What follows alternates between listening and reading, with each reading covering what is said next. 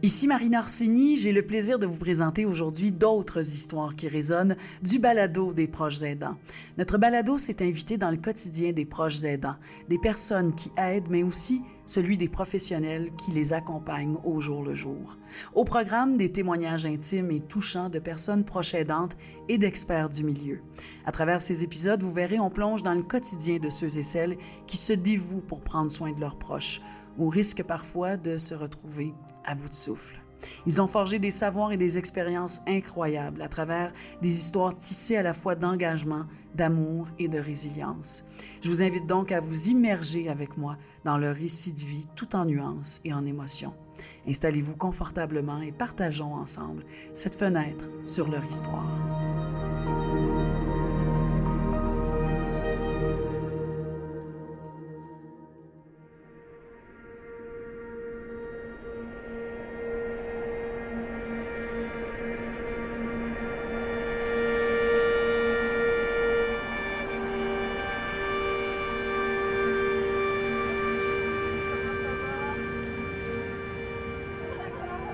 Linda, voulez-vous nous dire quelle a été votre expérience de proche aidante? Et euh, où vous en êtes rendu dans votre trajectoire de proche aidante? Pour que Lise et puis euh, Julie puissent mieux vous connaître, ainsi que Geneviève.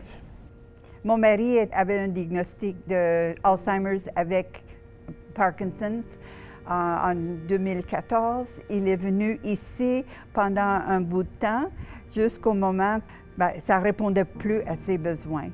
Graduellement, sa condition s'est détériorée, puis là, il était transféré juste après Noël au CHSLD à Saint-Laurent. Il était bien, sauf que le COVID est venu euh, au mois de mars.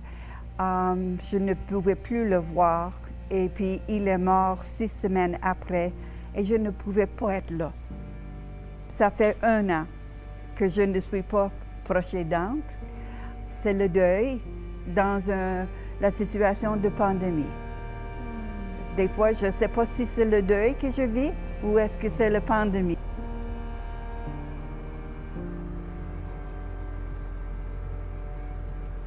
M'appelle Hélène Claudet, je suis travailleuse sociale à la résidence Berthiaume du Tremblay, mais anciennement travailleuse sociale au centre de jour Berthiaume du Tremblay. Alors, un centre de jour qui s'intéresse à la proche aidance depuis au moins 12 ans et qui a même eu une reconnaissance d'agrément Canada pour sa pratique euh, innovatrice en proche aidance. On offre des services en proche aidance à différents niveaux qui comptent différents niveaux de besoins, besoin d'information, besoin de formation, besoin de soutien individuel ou de groupe. Moi, j'ai déjà un vécu de travailleuse sociale qui travaillait en en proche aidance euh, en CLSC euh, avant d'arriver en centre de jour depuis peut-être pendant 23 ans, dont une grande partie en soutien à domicile et en soins palliatifs. Donc, euh, ça fait longtemps que je me préoccupe de la réalité des proches aidants post-proche aidance. Je me suis vite rendu compte que les proches aidants qui étaient endeuillés étaient souvent référés dans des équipes de santé mentale alors qu'un processus de deuil n'est pas une maladie mentale. Mais comme il y avait peu de support dans la communauté, euh, les gens se retrouvaient être référés en individuel dans des contextes de thérapie, alors que dans des groupes de soutien, souvent le deuil va être soutenu puis va se résoudre sans nécessairement passer par un processus pathologique ou complexe. Alors, dans le réseau où je travaillais précédemment, j'ai créé des groupes avec une collègue de suivi de deuil pour les proches aidants endeuillés. Et quand je suis arrivée ici, bien, je me suis souciée tout autant de la réalité des proches aidants qui avaient perdu un proche et qui, en perdant un proche, perdaient tout le réseau de soutien qu'ils avaient développé à travers euh, la proche aidance. Alors, par désir de les garder reliés aux gens avec lesquels ils avaient des liens, on a accueilli les gens en post-aidance pendant, je dirais, généralement un an. On s'était donné un ordre de grandeur d'un an, mais on a vu rapidement, spontanément, qu'après un an, les proches aidants n'avaient plus besoin de maintenir le lien avec le groupe parce qu'ils avaient repris une portion de leur identité qu'ils avaient avant la proche aidance et avaient développé d'autres relations. Donc, le groupe de proches aidants n'était plus nécessaire.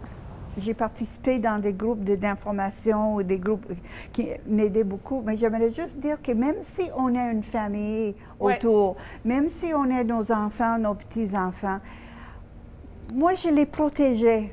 Euh, même pendant le deuil aussi, de, je parle de, de, ce que je vis, mais je ne peux pas parler avec eux autres de ce que j'ai vécu avec, avec leur père, euh, parce qu'il y avait trop de peine, eux autres. Ah Il y avait trop de choses dans leur vie, et puis je les protégeais euh, beaucoup.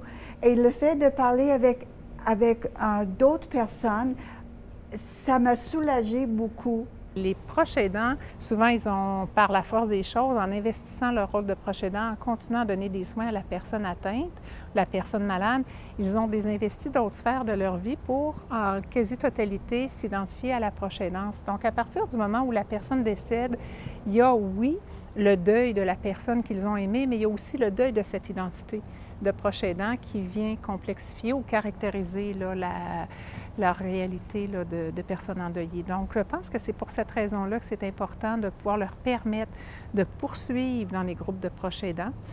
Et en plus, euh, ils servent de modèle à des personnes qui craignent la perte du proche, puis qui voient que finalement, on s'en sort et on développe quand même une forme de résilience à travers le deuil.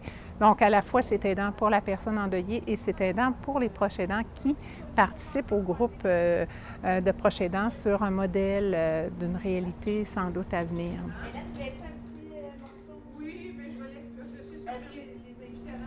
La période de pandémie, ça a mis en lumière la valeur et le rôle des proches aidants, surtout en CHSLD, mais il ne faudrait pas oublier tous les proches aidants à domicile qui portent quotidiennement euh, cette, aide à la personne atteinte. Et on devrait se préoccuper dans l'avenir, un, de la qualité de vie de nos proches aidants, euh, de leur offrir une accessibilité de services plus grande et de leur offrir du soutien en possédance. Ça devient impératif de pouvoir, à la fin de cette trajectoire d'aide, continuer à leur donner le soutien nécessaire pour qu'ils puissent reprendre la vie normale.